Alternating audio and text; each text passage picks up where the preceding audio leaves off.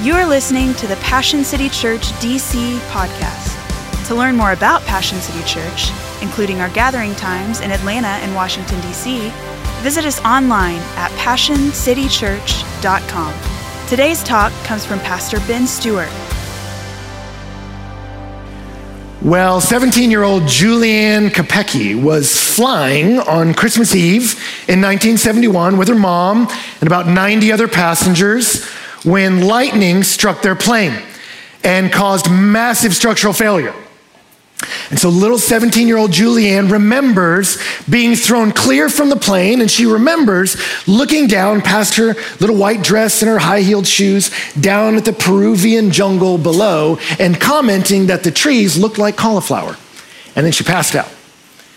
And she woke up, still strapped to her chair, alone in a jungle, beat up, cut and bruised, broken collarbone. But other than that, she was unharmed.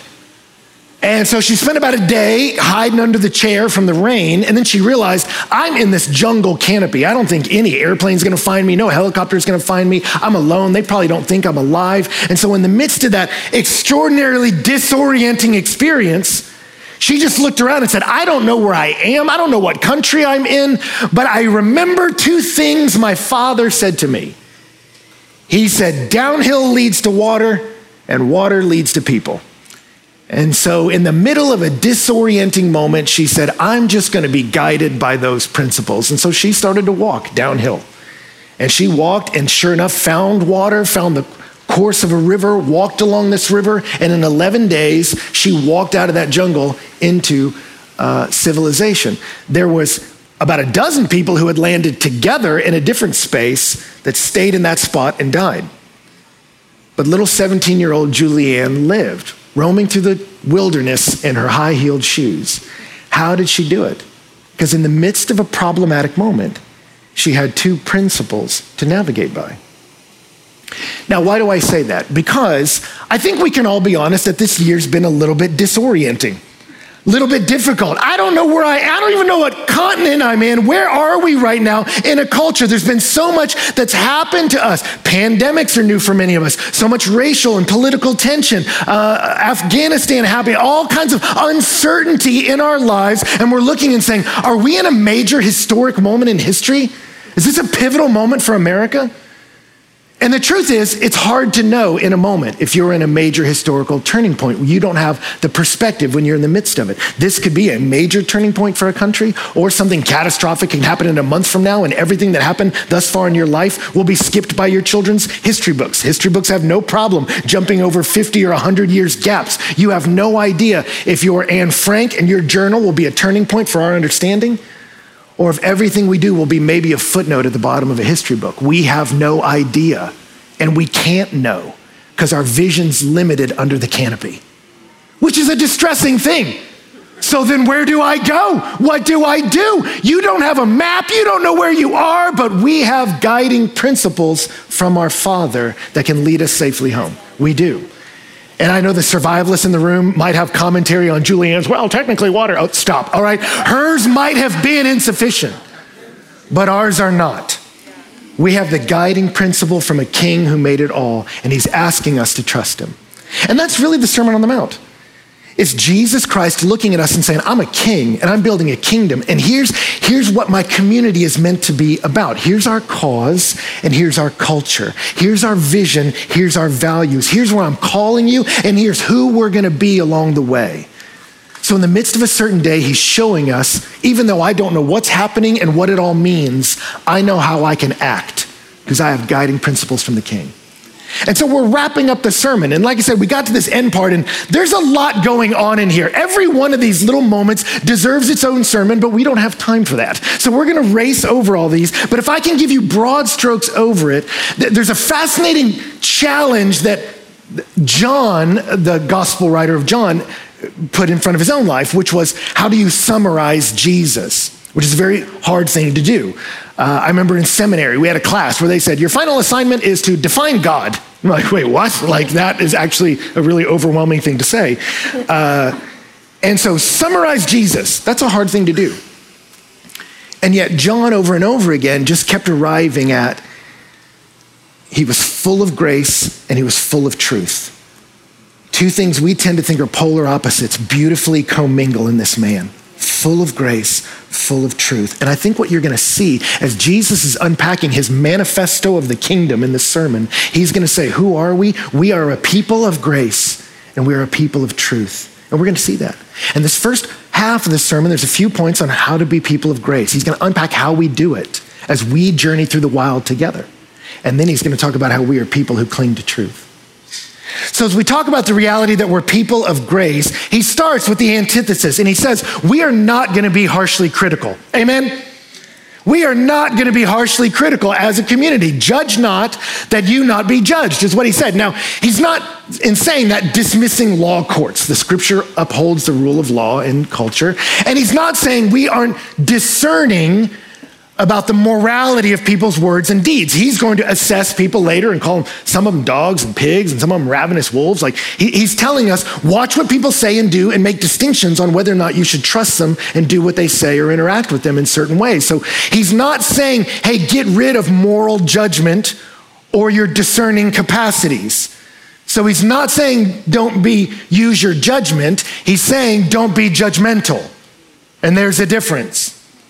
And it's interesting, the Apostle Paul and, and James, Jesus' brother, unpacked this both in different letters of theirs. Romans 14, Paul commenting on Jesus' words here says, Why do you pass judgment on your brothers, or why do you despise your brother? For we will all stand before the judgment seat of God.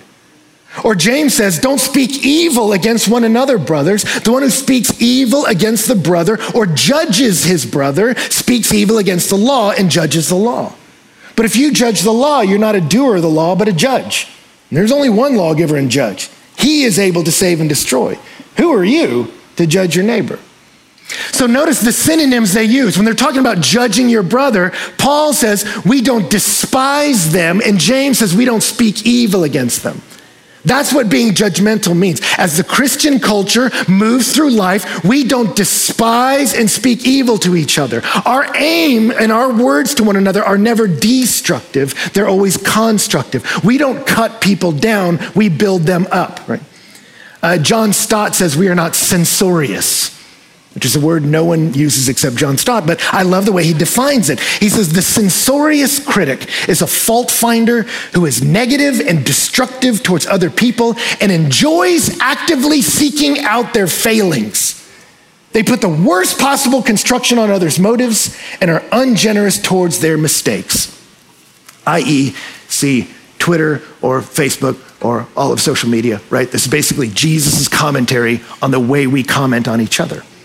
We're not meant to be critics. And the reason why he says it, and, and all of them kind of comment on it, is because you're not the judge. You're actually among the judged. That's the idea. For with the judgment you pronounce, you'll be judged. The measure you use will be measured to you. You're not the judge. There's a, and he's not inviting you to help him. It would be like a third grader trying to help run the class with the teacher. No, you're not qualified to do this. You're a third grader. You have nothing to teach these other third graders. Sit back down. I got this. But when we judge and criticize each other and are harsh, it's like us looking at Jesus and saying, Scoot over, get off that throne, let me take over. No, yes, no. And he's like, Hey, man, you don't have the qualifications to do this because you don't know what's going on in that person's life. You haven't seen the progress they're on. You don't see the hardships they're processing. You don't know my intent of how I'm working with them. So slow your roll way down on judging other people because you're not qualified to do it, right?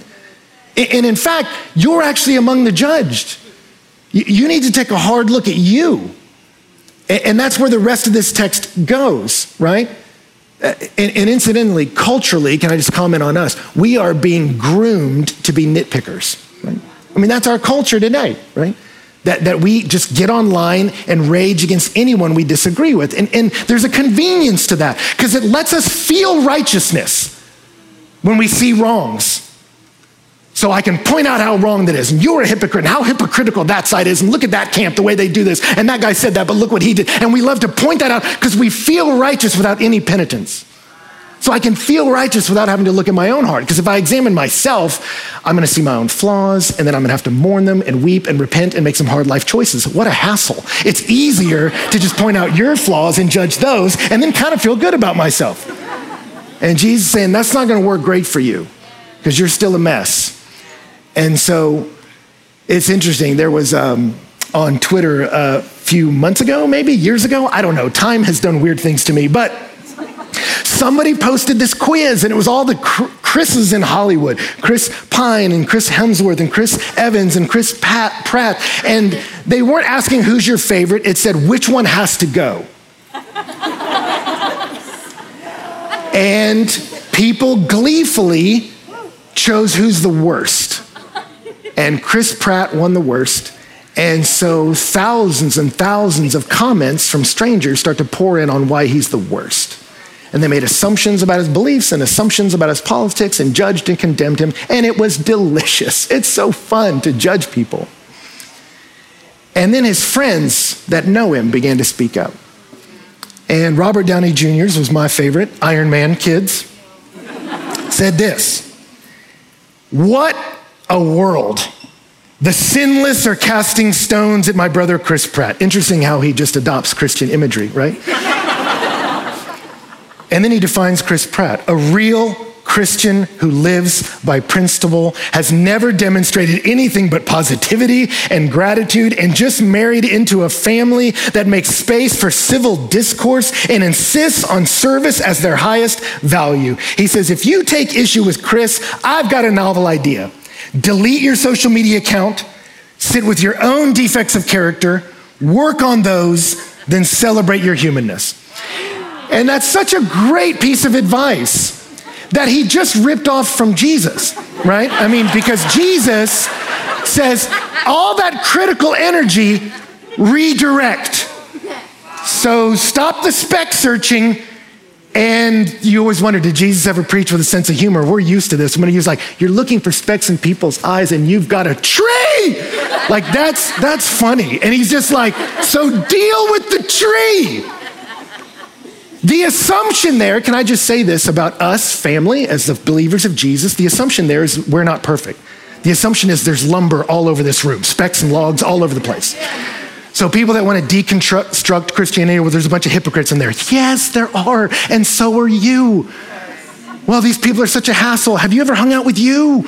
Like, we're all a hassle. We're all a mess. And yet, Jesus is building a community that says, you know what? But let's not be a community that, that dismisses and criticizes and destroys each other. Let's admit we all got specks and logs everywhere. And let's start not with harsh criticism, but self reflection. Let's start there. Where can I get better? What can I do? What would happen if you really did maybe delete social media for Sabbath? And just not even hear the criticism anymore. And some of you are like, Ben, I don't know what I would do with the silence, and it terrifies me. Exactly. What you might be forced to deal with is you. And that's a scary thing. And yet, as you deal with you, here's what I love that he does. He gives us a warning about not throwing your prizes to pigs and dogs, which sounds crazy, but he's just saying, hey, we're going to try to help each other. I move the log so I can get to your speck. This, this isn't that like let everyone do whatever, it's their story. Like, no, I'm supposed to help you. I'm just supposed to deal with me first. But there'll be some people when you try to help them, they'll bite you. And he says, then you just you just back away. And you go, okay. There's some people you just got to give them space, they're not ready. It's basically that. But the idea here is he says, you know what? Rather than criticism, we're going for introspection. And when we go for introspection, we start to see our own defects of character. We start to see the logs in our own lives and say, maybe I don't need to just keep attacking that party and attacking that group and attacking those people and attacking that hypocrite. Maybe I just need to improve me. And when you do that, I love the way C.S. Lewis said, he said, a proud man is always looking down on things and on people. And of course, as long as you're looking down, you can never see that there's something above you. But when you stop looking down at other people and look inward, that's when it gets scary. Oh man, I'm a mess. Actually, a lot of what I hate in them, I see in me. He says, and that will drive you to your knees. And then what I love about that is Jesus pivots instantly and says, So ask, and it'll be given to you. Seek, and you'll find. Knock, and the door's open. And he starts talking about prayer, but he doesn't tell us how to pray. He did that earlier. Now he's giving you the position of God's character when you pray. He said, Hey, you're going to get to the floor and realize your own shortcomings. And here's what I want you to do I want you to instantly think, but my God is a good dad. And when I come to him, he's not going to hurt me. He's not going to judge me. He's not going to condemn me. He's not going to see my hunger and start throwing stones. He's not going to see my longing and start throwing me snakes. He said he's going to be gracious to me and kind. And I think Jesus reminds us of that there because when we analyze our own shortcomings, that's when we'll feel the most unworthy. So he reminds us hey, we are not harsh critics, but we are humbly confident. We're humble because we realize we're sinners, but we're confident because we have a Father who loves us. So we see our own sin, and then we come before a gracious God, and we ask, and we seek, and we knock, we pursue. What would happen if you put social media away and replaced that time with prayer? Just imagine. Some of you are like, I have no idea. I don't know either. Try it. Maybe a life will change. And an apartment, in a neighborhood, in a city, in a world. Maybe. It's worth a shot. And so he says, You ask him and you seek him and you knock. And what I love about that is, is those are a lot of verbs. You got to ask God and seek God. And it feels like, am I supposed to chase him like I'm desperate? And he says, no, he's like a father. He gives you this father imagery. And, the idea there is not that we're desperately begging God to move because he might not, it's the confidence of a child. Uh, when, when my son wants a snack, he says, Mom, can I have a snack? And if he doesn't hear her, he seeks. She's in here. Where is she? Where is she? And if he can't see her and her door's shut, he starts knocking. Now, is that out of desperation? There's no mommy here. Maybe there's no mommy. Maybe this whole mommy thing's a construct and a lie. Like, what is going on? And, uh, or maybe if I do find her, she's going to never feed me and I'm going to starve and I'm going to die and I'll be alone. I'll die alone. No. The asking and seeking in confidence isn't desperate fear, it's confidence. I'm seeking mommy because there is a mommy. And I'm going to persist in that because I know her heart. She is inclined to give me a snack. And so if I keep moving towards her, I'm going to get one. And so for us, he says, hey, rather than being harsh critics, let's be humble. Let's work on our own character defects. And then when we do that, let's help each other. But then as we're humble, let's be humbly confident. That's the beautiful posture of the Christian people. How do we handle an anxious day? We are humble and confident. I know I'm a mess, but I know He loves me. I know I'm broken, but I know He's a healer. I know I'm an orphan, but He is an adopter and a father, so I'm going to Him. That's the Christian posture. And it's from that place that He just moves to so, so He connects it verbally so, whatever you wish that others would do to you, do to them, because that's the whole law and the prophets. He says, so as we journey together, we're not going to harshly criticize, but we're going to humbly and confidently come to the Lord and ask for his grace.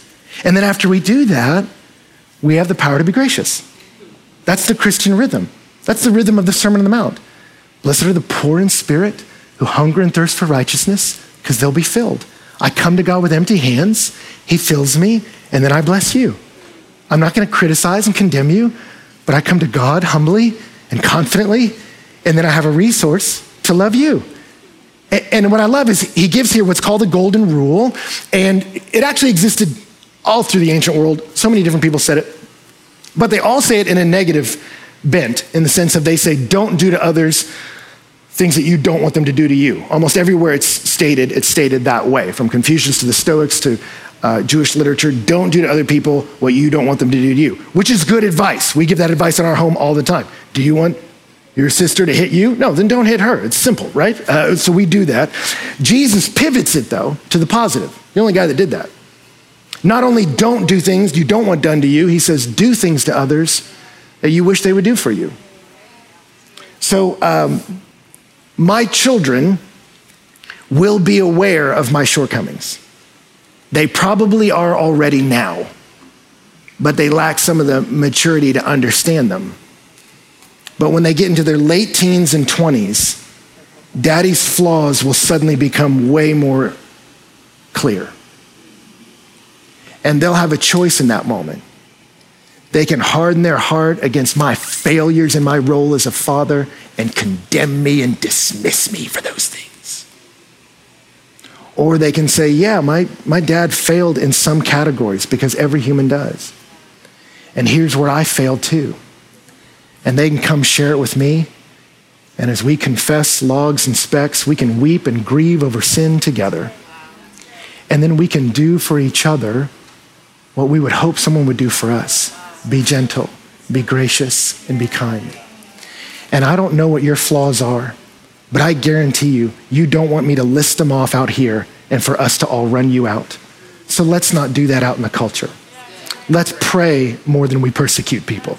Let's be people who say, I'm going to draw into grace and then I'm going to extend out grace, because that's what we want. We went to a skate park yesterday, me and my three kids. None of us really skateboard. so, uh, this was our first run, okay? And there were a lot of people out there doing tricks, jumping stuff. I think the Olympics got them fired up. There's people like, yeah, gnarly, like going for stuff. And we're out there like, whoa, you know, and you're like, okay, we're in the way a bit.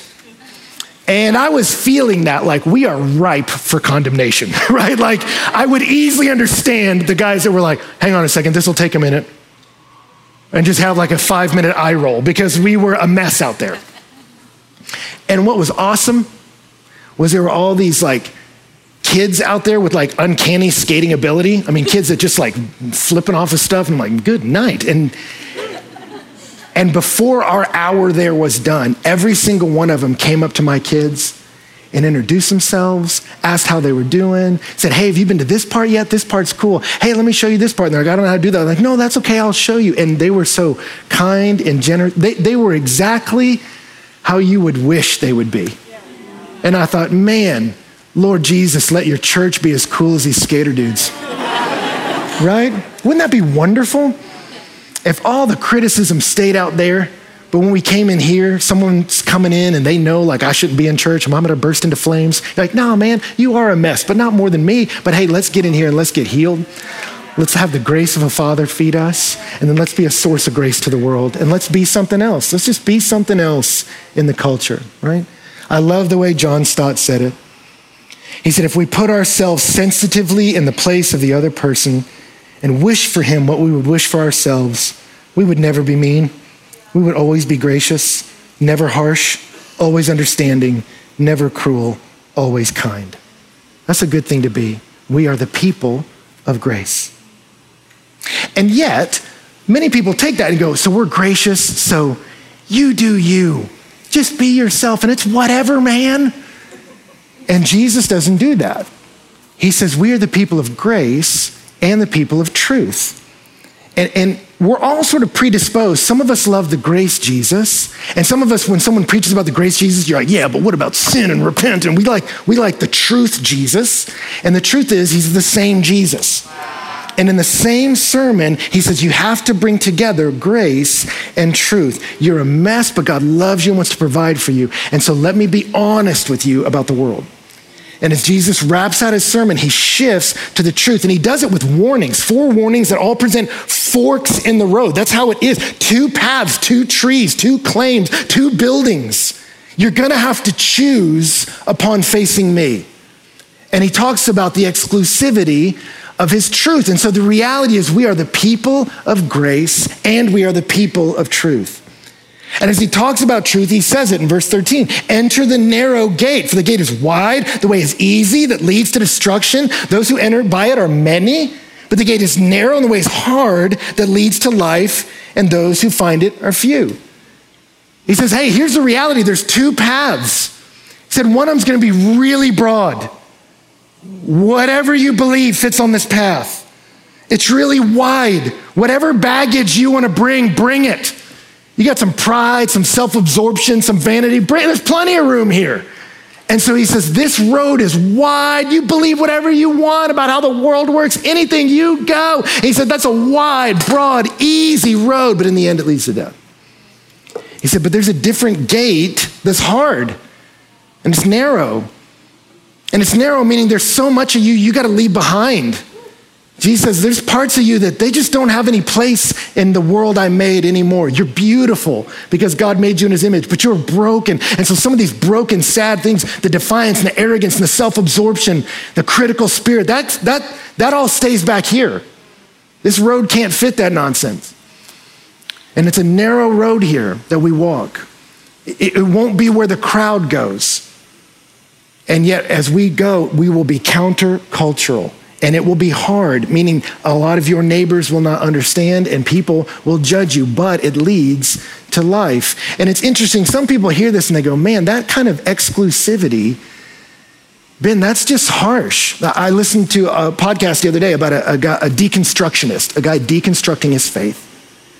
And he said, I just think we have to ask the question is offering the grace of Jesus or else you go to hell, is that narrative harmful? And he posed it as a question Is that narrative harmful? And my answer is no, if it's true. It's harmful if it's not true, but if it's true, it's a good thing. So I've sat in the hospital with an alcoholic who's dying, and I watched a doctor walk in and say to him, Do you want to live? He said, Your kidneys are failing, your body's filled with toxins. Stop drinking and live. Keep drinking and die. That's hard. That's narrow. He didn't offer him alternate beverages. I mean, it, it was like it was very cold hearted in some ways. But was it harmful? No. He was trying to save his life. This was me saying, no, if we really are sick, if you really are hurting, if that's really how the world works, if that really is where reality is, then man, I need to help you get to a physician that'll heal you. If the brokenness we see in the world and the sin we see that just keeps erupting is really killing us, what's the cure? And Jesus says, I have it. Now, I just got to be a hard truth. It's not whatever works for you. There's, there's some medicines that heal and some don't. There's some that will protect you and some won't. And, and there's realities here that we can't uh, vote out of reality. They just are. And, and to deny that is to be unloving. Remember what the movie Tombstone taught us. What happened? Doc Holliday, uh, at one point, starts coughing up blood after a night of poker. Doctor comes to him and tells him, your disease is so advanced, you've coughed up a significant percentage of your lung tissue. You have to change your life. You have to change your hard partying. You have to change your marital relations with the woman you're with. And he didn't like that message. He said, Get out of my sight. And then when he left, as Doc thought about it, he looked at his girl, Kate, and he said, Kate, I think we need to talk about the nature of our relationship and she lit a cigarette and put it in his mouth and said, I've been good to you. Start to pet him. We're going to be fine. We're not changing anything. And he says, You are a good woman. And then she left. And then he said, Or you might be the Antichrist. Because all this, oh, you're fine, it's whatever, do whatever you want, a, there's no consequences, you just go, it's easy, it's broad, it's he's like, actually, you're, you're killing me. I didn't like what he had to say, but he was trying to save me. I liked what you're trying to say, but you're killing me. And Jesus is not trying to be cruel here. Jesus is not trying to be judgmental. Jesus is going to give his life for this. So Jesus isn't trying to get rich off us or something. Jesus is going to give up all his possessions and die watching his last piece of clothing be gambled off. And he's going to do that on purpose for us. So this isn't a deception game. This is him saying, the sin we see in the news and the sin we see in us is serious, and, and it's, it's a function of love to tell you there's a way to live, and the way to live is narrow. And, and he calls us to beware of false prophets in the midst of that who come to you in sheep's clothing, but inwardly are ravenous wolves. I love that he, he tells us, hey, as we start this community, there's going to be people in here and they look like us and they sound like us and they talk like us, and, but they're not us. And, and actually, their, their presence is not just damaging, it's deception, deceptive and damaging. And then he says, but the only way you're going to know them is like a tree produces fruit.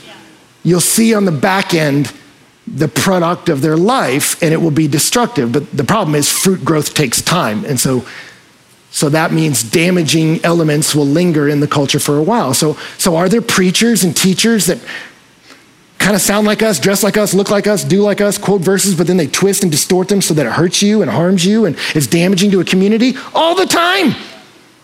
And, and you usually don't know till after there's been some fruit and some damage and some things grew that have to be cut down.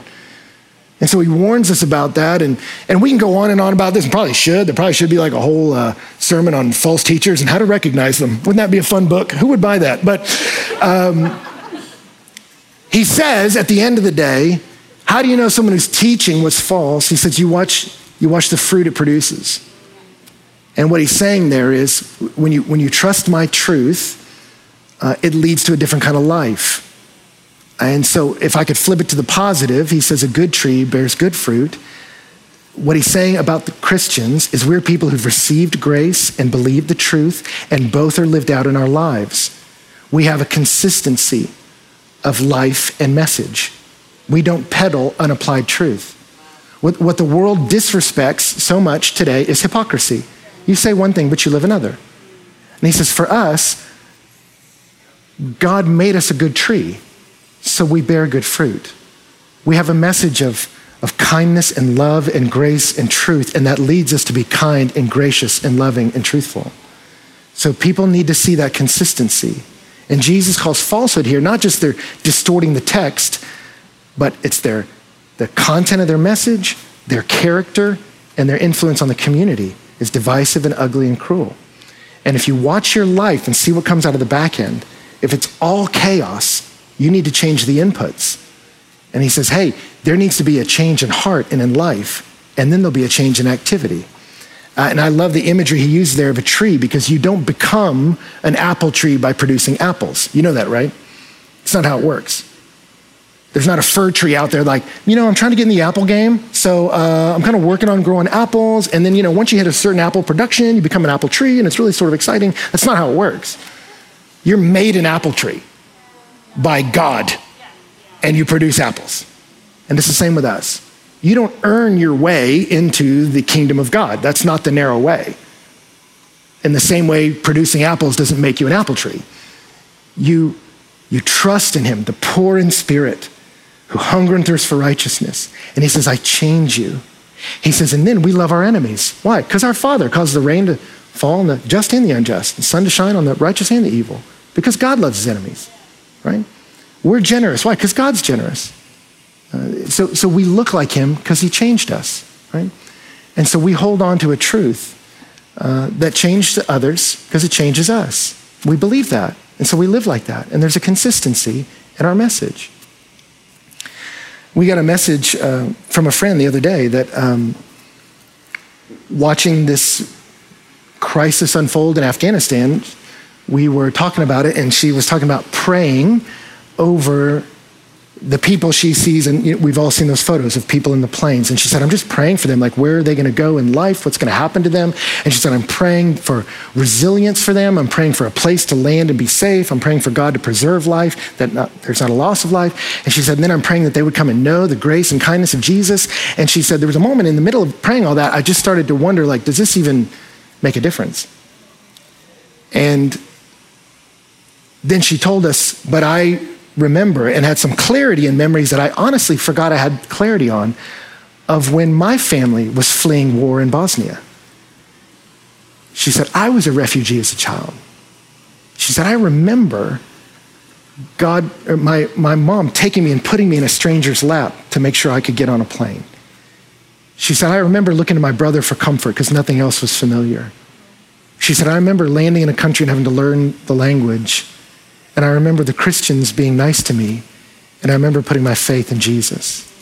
And she served with us in our ministry for years. And she said, So when I started to feel hopeless, she said, It struck me 27 years ago, somebody somewhere was doing this for me. Somebody was on their knees praying for God to help me, and He did. And do I understand all the mechanics of it? No, it's so hard to get perspective in the days like this, but we have principles to guide by. I know that I'm a mess and I'm broken. There's logs sticking out of my eyes. But I know I have a gracious Father who wants to take care of me, so I come humbly to Him. And then when I do, I become a force of good in the world, calling people to know Him, praying earnestly that, that they will be a part of the kingdom He's building, because I want them to know Him. And then I'm going to see a consistency and message in life. I'm doing that because that's what He demands. That's, that's the challenge at the end that at the end, people come up to him and say, Hey, I was part of some religious performances. He said, But I didn't know you. It starts with knowing me. And he says, and the person who knows me and then does my word, you're like a house built on a rock.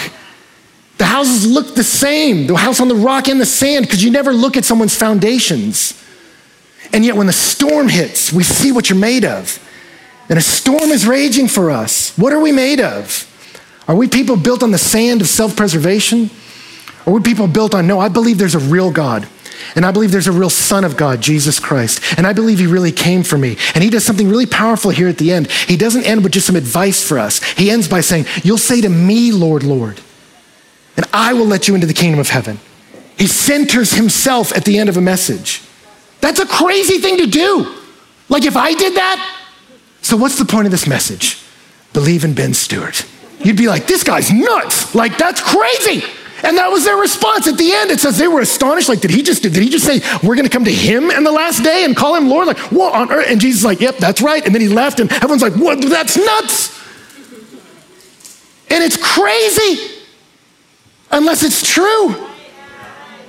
And then he lived this life that that no one else has ever been like him. That's why for ages, billions of people are keying off his life. Like, look at how he lived.